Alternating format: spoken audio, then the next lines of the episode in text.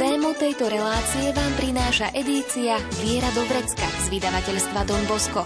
Viac informácií na www.donbosco.sk donbosco.sk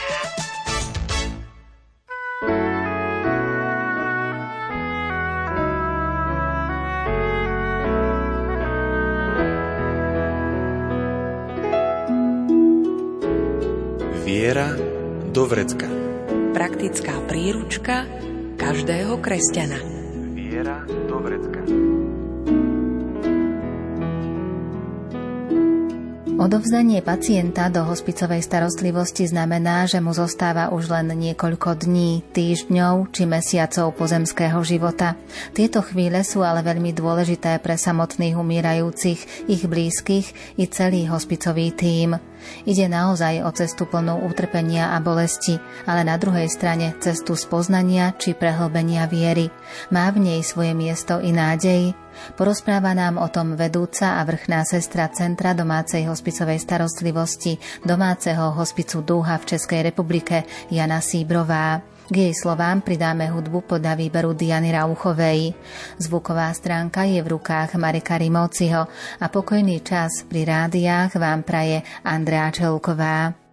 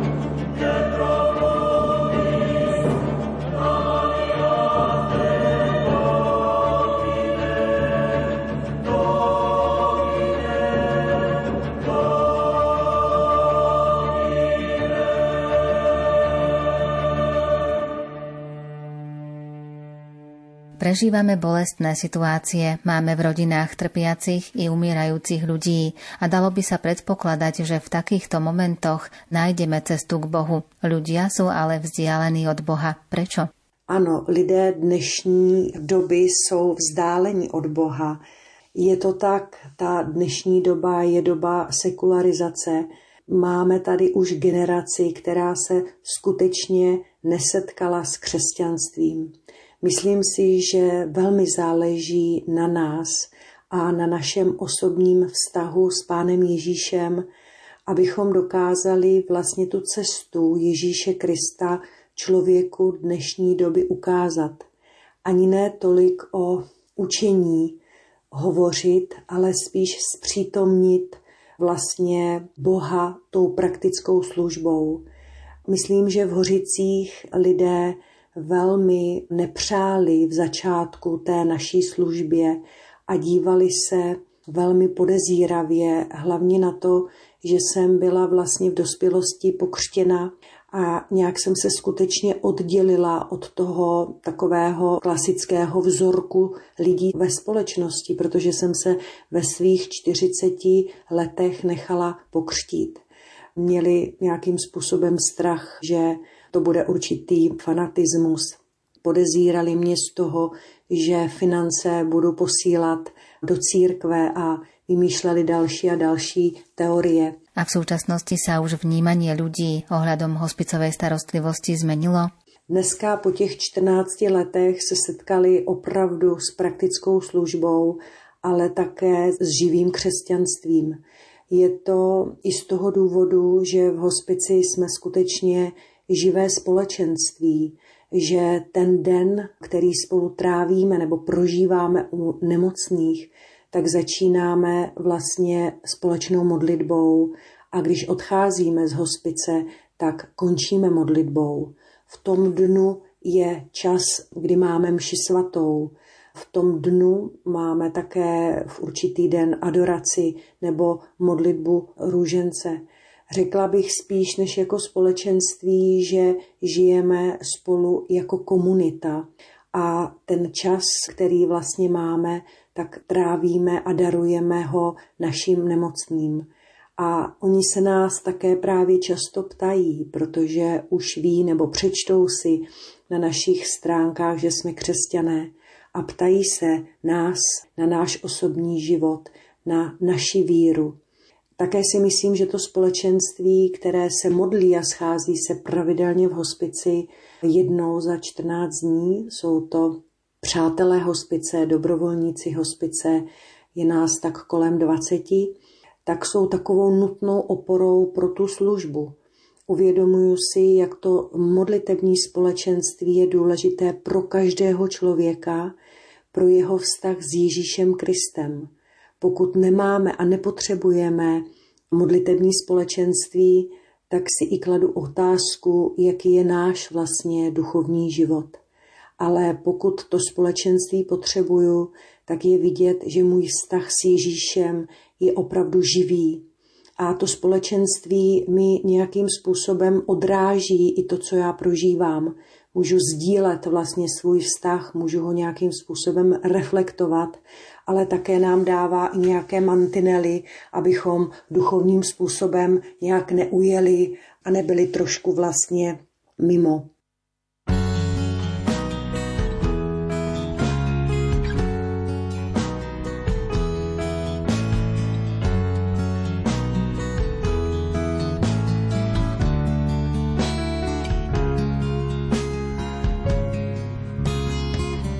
Dotyk ma tak ako závlesk v prítmi, rozžiaril svetlom, zbavil púda temnoty. A v páde ako by si aj mne vtlačil stigmy na miestach, v ktorých viem, že si to ty. Že sú to tvoje ruky, ktoré bolia aj mňa a vtedy modlím sa vždy na ten úmysel, čo pre mňa môže byť aj téma tajná. Ty však premeníš ho na ten, čo si chcel. Ty si svoje telo hodel do znamení a len tie si na ňom nechal. Po zmrtvých vstaní vďaka tomu sa môj pohľad na utrpenie mení a príjmam ho, pane, pre tvoje sveté rany.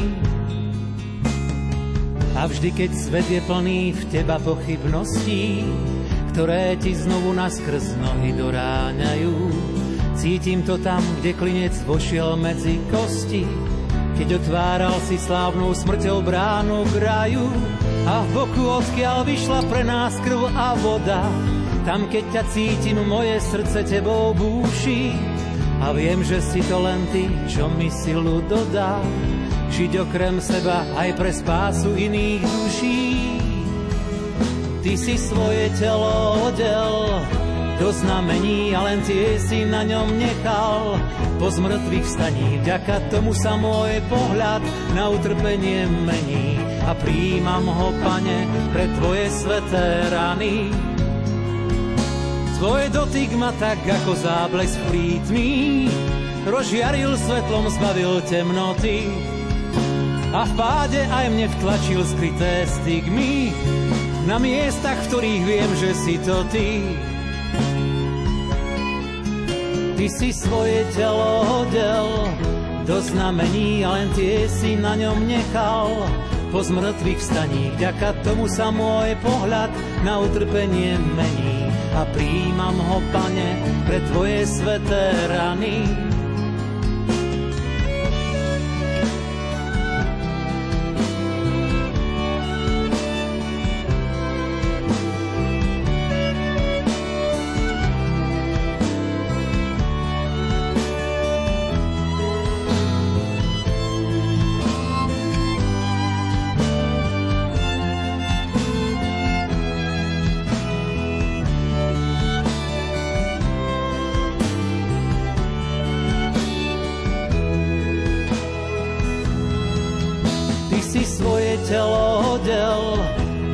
Znamení a len tie si na ňom nechal. Po zmrtvých vstaní vďaka tomu sa môj pohľad na utrpenie mení a príjmam ho, pane, pre tvoje sveté rany.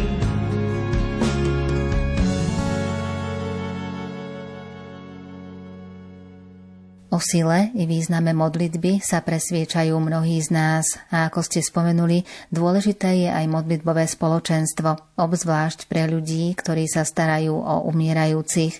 Zverili ste svoju hospicovú činnosť do Božích rúk.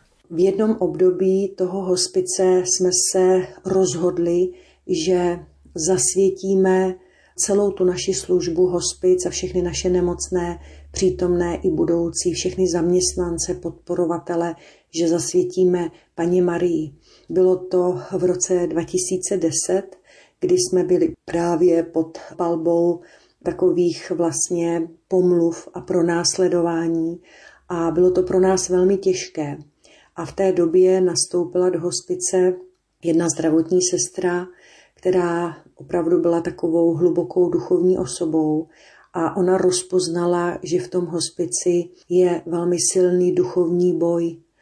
Řekla nám krátce, že by bylo nutné, abychom opravdu zasvětili hospic paní Marii a také, abychom se začali modlit za kaply, abychom mohli mít v hospici kaply.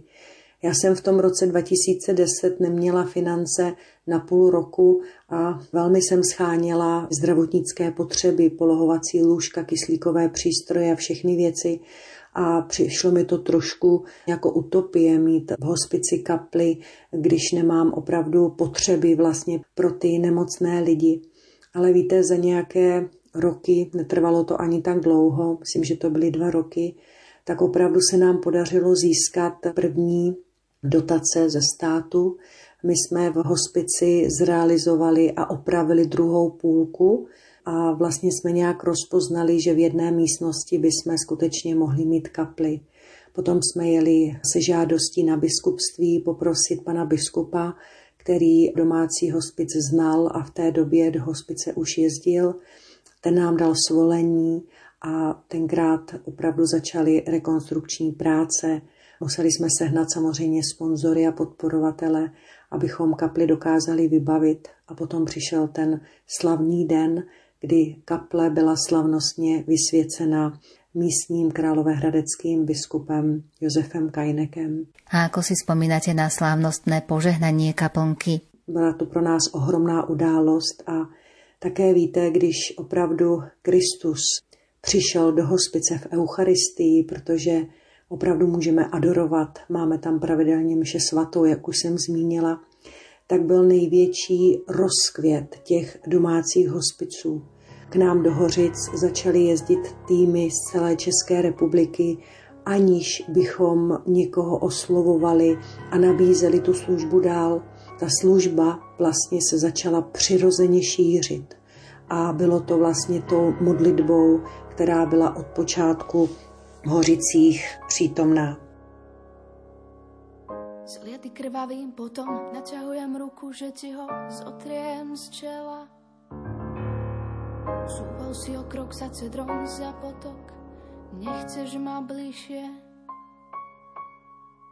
Nikdy som viacej nelačnela byť s tebou.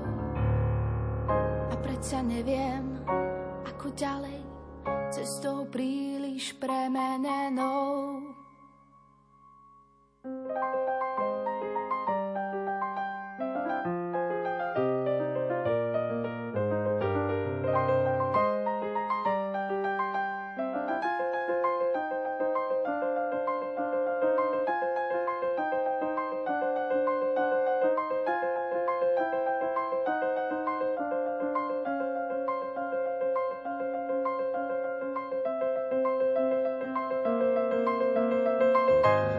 Pamätám sa, ako si vravel, že búcham na zlé brány.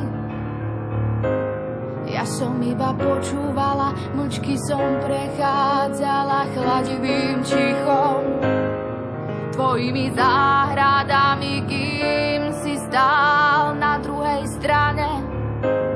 Báli sme sa to, čo sa dialo, vedeli sme, čo sa stane. Opäť s tej krvou do zem. Ako ti to všetko len vypoviem. Pália ma naše srdcia v dlani, keď žijem tvoje Getsemany.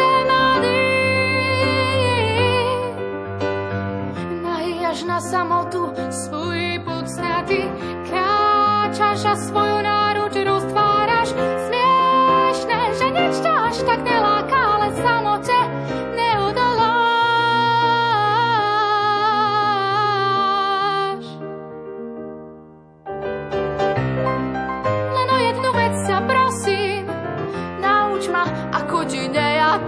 Rady. Na mieste, kde sa strácam, kde začínajú tvoje Getsemany.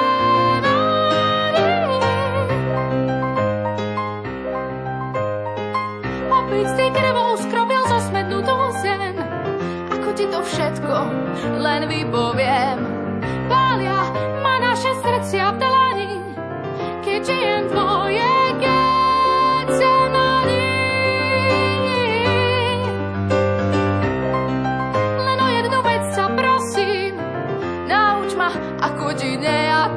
body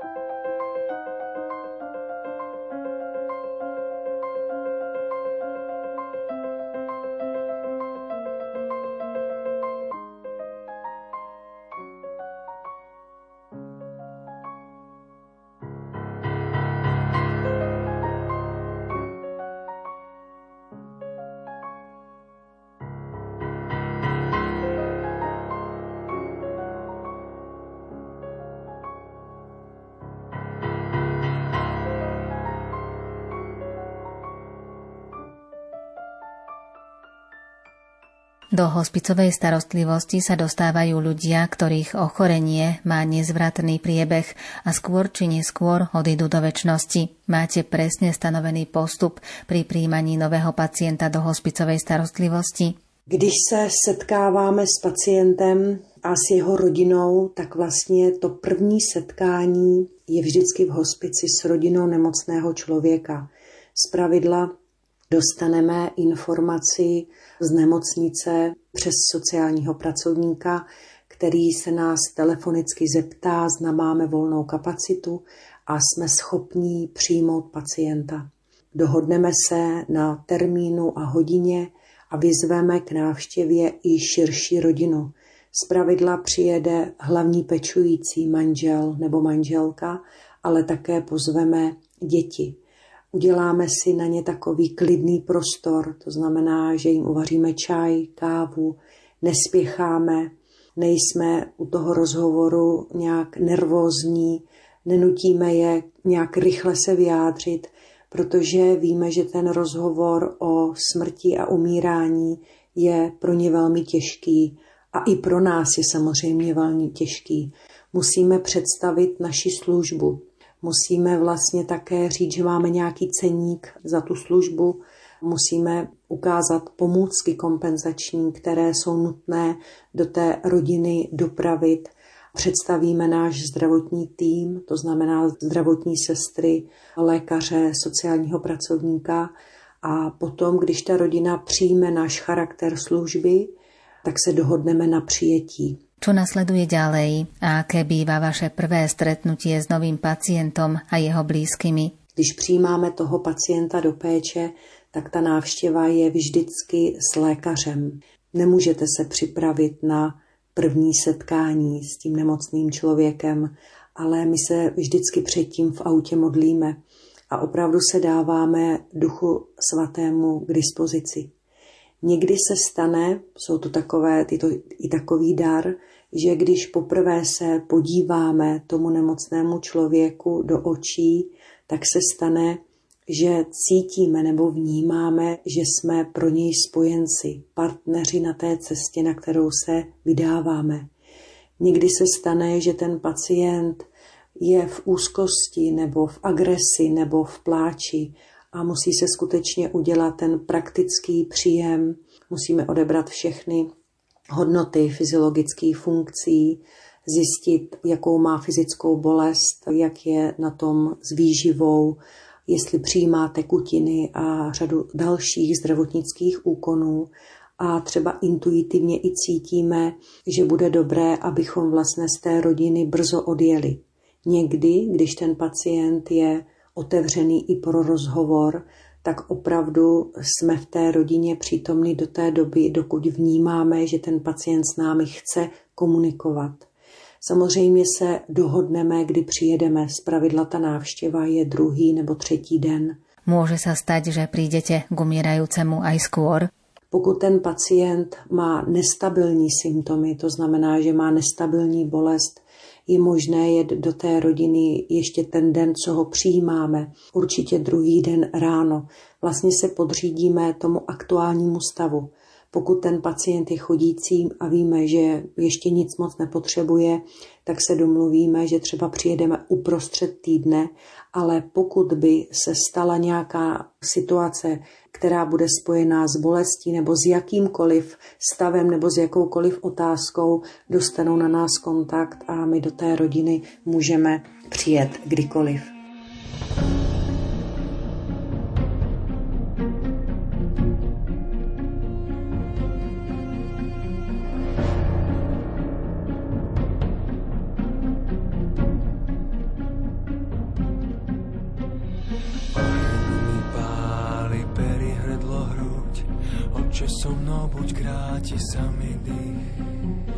Už sa to končí, moja zemská púť, nechcem zabudnúť ani na hriešných. Matička moja, už ťa nevidím, už nič necítim, ešte pri mne stoj. Tak ako Adam, ostal som tu sám, tak povedz, kde ťa mám. Bože, oče môj,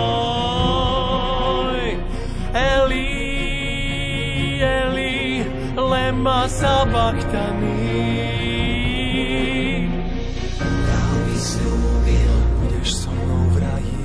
Keď sa smrť blížila a dochádzal ty, za bolest, pod urážky a sliny, za naše viny Otca odprosil.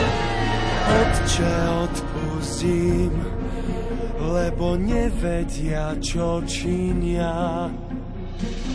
Tu Božie dielo je dokonané, čo mal Boh v pláne, to za sebou mám. K Tebe odchádzam, Oče, príjmi ma, svojho ducha Tebe porúčam. Je dokonané.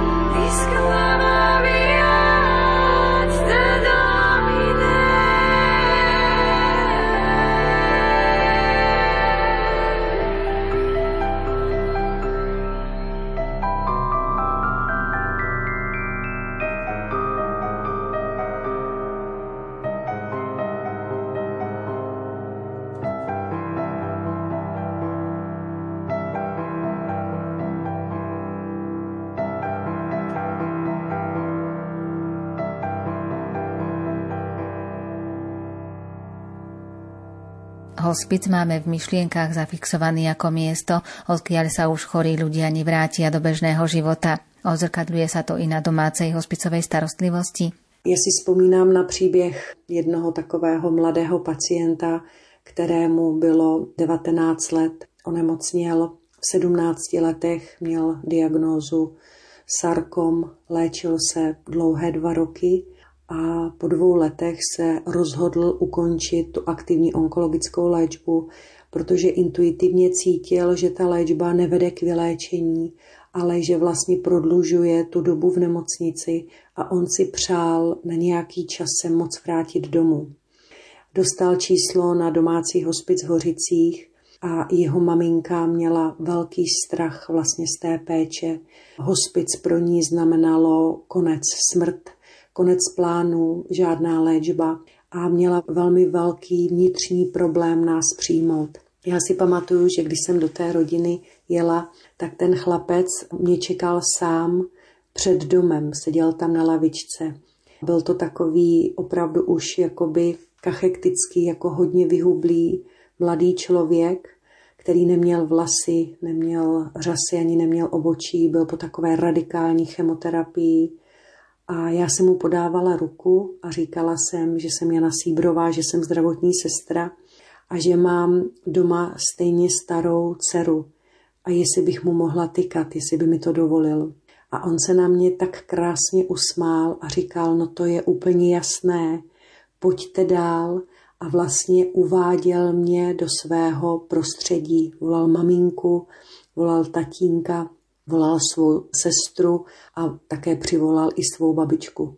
Stali jsme se velkými přáteli a spojenci. Střídali jsme se u něj tři zdravotní sestry, Dana, Jaruška a Jana. A jezdili jsme do té rodiny často, jednou, dvakrát, někdy i třikrát za den. Ten jeho stav v jednom období se vylepšil do takové míry, že ho začali navštěvovat přátelé, jeho kamarádi a domem se ozýval smích. Hráli počítačové hry a jednou dokonce mi ten chlapec řekl, víte, díky vaší službě jsem zapomněl, že mám rakovinu. To je super, velké díky. Pre pacientov v terminálnom štádiu ochorenia už ale aj zlepšenie zdravotného stavu neznamená, že sa vyliečia. Mladý muž, o ktorom hovoríte, mal túžbu sa s vami rozlúčiť? V závěru toho života, kdy jsme viděli, že slábne, tak jednoho dne večer řekl své mamince, že by se chtěl s námi, se třemi zdravotními sestrami rozloučit a že by moc prosil, aby maminka druhý den šla do květinářství a nechala uvázat pro tři zdravotní sestry tři barevné květiny. A říkal mami, prosím tě, ať ty květiny jsou každá jiná. Sestry jsou hodné, ale každá je jiná. A já, když jsem tam přijela druhý den a ty květiny jsem vlastně přijala od té maminky, tak mi bylo jasné, že mi dává najevo, že se s námi loučí, že už to nemůže udělat slovem, ale že to dělá tímto gestem. A já jsem měla druhý den odjíždět do Brna, kde byla konference o paliativní péči a měla jsem tam mít přednášku a věděla jsem, že neodjedu. A večer jsem napsala do Brna e-mail, kde jsem se omlouvala a napsala jsem, že chci být u tohodle našeho pacienta, že je to pro nás velký už přítel, který nás pustil do svého života, ale především do svého srdce, že jsme se od něj mnoho naučili a že ho nechci v těchto chvílích, kdy už opravdu se chystá na ten druhý břeh, takže ho nechci opustit. A ako to bylo v posledních okamihoch jeho pozemského života? Bylo zajímavé, že ten chlapec zemřel druhý den, zemřel ve dvě hodiny a já jsem ve dvě hodiny měla mít tu přednášku. A ve dvě hodiny jsme u něj byli my tři, zdravotní sestry Dana, Jaruška a Jana, jeho celá rodina, maminka, tatínek, sestra a babička a všichni jsme se s ním loučili. Nikdy nezapomenu na tenhle ten silný životní příběh. Nezapomenu na lásku, kterou nám dával, na sílu, kterou měl v sobě a také na takový jemnocit, který byl ke všem situacím a který plynul z jeho srdce. Byl skutečně naším velkým učitelem a velkým přítelem. Děkujeme za to.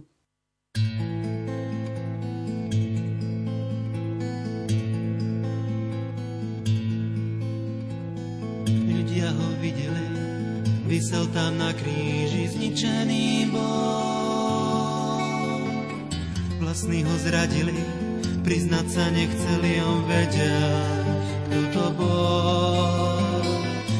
Ľudí vytrpel, pre ľudskú lakomo zniesol si kríž. Ľudia plakali, mocne ho prosili odpusť. Ježíš, on trpel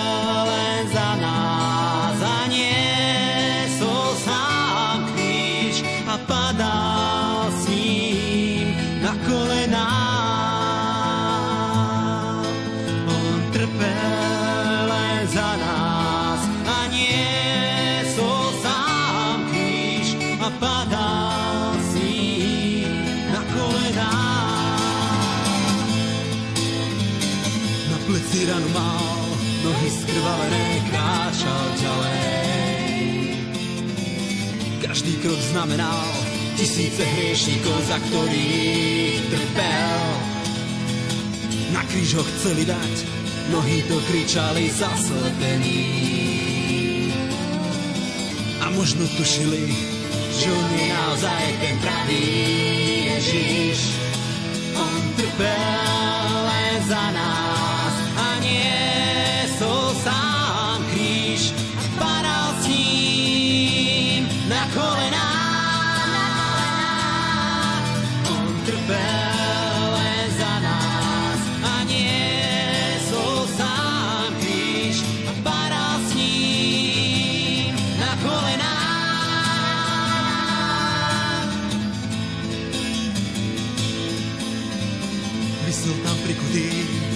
ho videli zničený bol.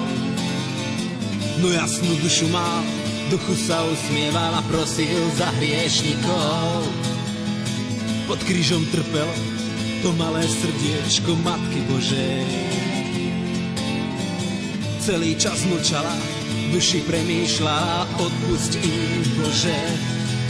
On trpel len za nás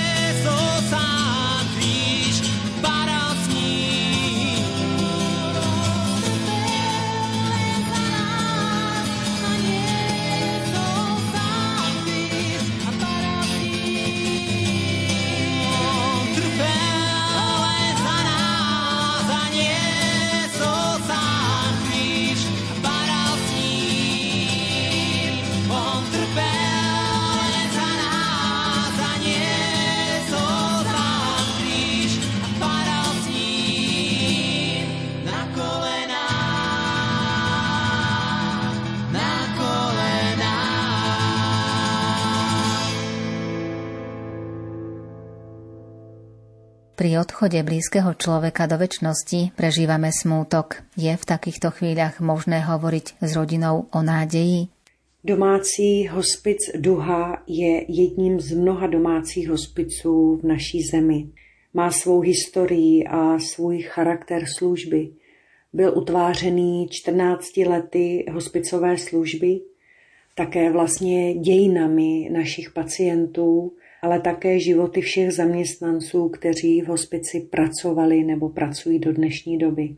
Je to projekt, který se skutečně zrodil z upřímné touhy pomáhat umírajícím lidem, aby prožili ten zbytek doma v kruhu svých blízkých s důstojností člověka a bez fyzické bolesti a s tolik potřebnou nadějí, o které tady povídám. Každý, kdo do hospice během těch let přijel, tak velmi brzy rozpoznal ducha služby. Naším velkým bohatstvím je dostatek času, který věnujeme pacientům, jejich životním potřebám a také rodinám, které nemocného obklopují. Má toto všetko vplyv aj na súčasné vnímanie hospicovej starostlivosti a dokážu už ľudia prijať túto veľmi dôležitú a potrebnú službu? Tyto faktory během let vytyčily směr hospicové služby, její postupné přijetí v naší společnosti, ale také se v nás zrodila odpovědnost za udržení tohoto modelu péče vlastně v době, která je tak zaměřená na výkon. Pracovní tým, jak už jsem říkala, se tedy skládá ze zdravotních sester, sociálních pracovníků, lékařů, kaplanů a administrativních pracovníků. Hospic ale tvoří především naše postoje.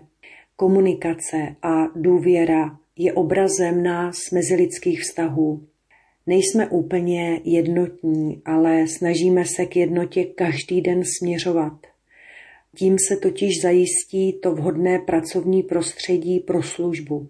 Můžeme si tedy říct, že hospic je živým organismem se stále novými situacemi umírajících pacientů, kteří vlastně k nám přichází. Musíme, abychom vydrželi dlouhodobě v tomto horizontu pracovat, tak musíme skutečně vyvinout konkrétní a každodenní úsilí v přijímání tohoto stylu služby. Ne každý vlastně z těch zaměstnanců se přizpůsobí vlastně tomuto charakteru, proto je třeba počítat s tím, že hospic někteří zaměstnanci během nějakých let opustí. I to patří k životu. Důvodem ale také může být únava nebo vyčerpání, nebo také i neochota ustoupit ze svých vnitřních postojů. Co znamená práca v domácom hospici pre samotný tým ľudí, ktorí sa venujú umírajúcim? Víte, ty týmy domácích hospiců jsou malé a zde silně vystupují do popředí charakterové vlastnosti jednotlivých lidí. Tady se totiž nic neskryje. V každém člověku, zdravém člověku, je hodně kritiky, odmítání, ctižádosti a někdy se v nás nachází i agrese. A domácí hospic neznamená nějaké chráněné prostředí zbavené těchto životních bouří, ale bývá to i náročná osobní cesta. Musíme být pozorní jeden k druhému. Musíme nějak reflektovat každodenní konflikty v tom životě. Musíme snášet tíhu různých lidských povah. Můžeme mít i křehké zdraví, můžeme být i unavení. Máme také v sobě místa, kde je přítomen strach, hněv a různá zranění. Ale když přijímáme jeden druhého opravdu, jací jsme, staneme se nějak vnitřně svobodnými. Přijmeme jeden druhého vlastně v té své nejhlubší podstatě. A mezi tím vším, než se ten tým nějak usadí, bude mnoho etap různých pochybností a krizí všeho druhu. Je nutné, abychom se vlastně zbavili vnitřního strachu a úzkosti. Potom budeme uschopněni skutečně dobře sloužit umírajícím lidem. Uh...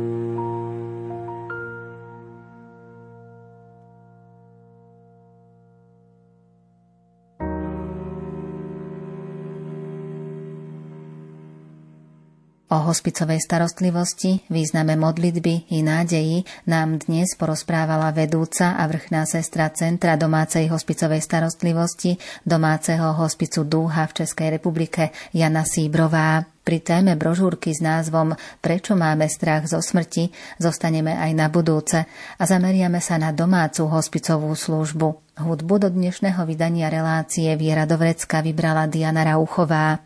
Zvukovú stránku zabezpečil Marek Rímovci a za vašu pozornosť ďakuje Andrea Čelková.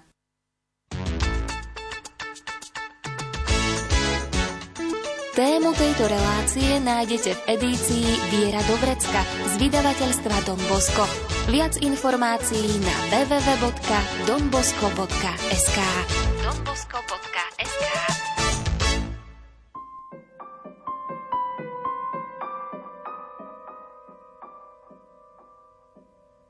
Jezu Chryste, Panie miły, o baranku tak cierpliwy, wzniosłeś, wzniosłeś na krzyż ręce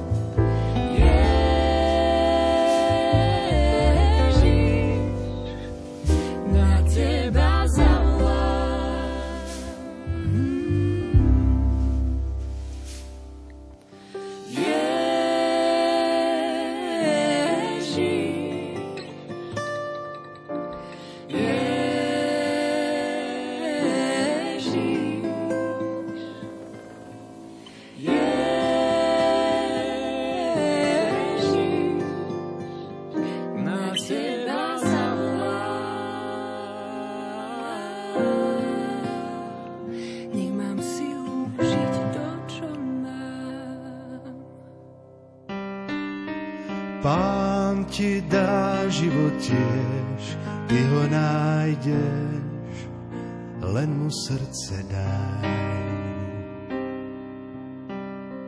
Kráčaj po ceste s ním, s Ježišom tým, ktorý ťa zavolal.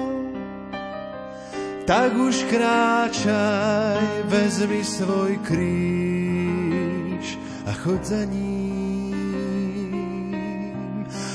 Ťa pozná, povedie ťa za šťastím.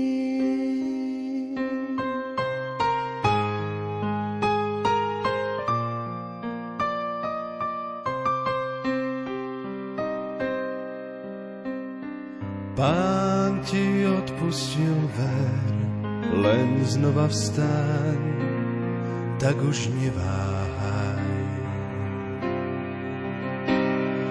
Ďalej chod, nedaj sa zviesť, on sílu ti dá, náruč ti otvára. Tak už kráčaj, vezmi svoj kríž a choď za ním. On ťa pozná, povedie ťa za šťastím.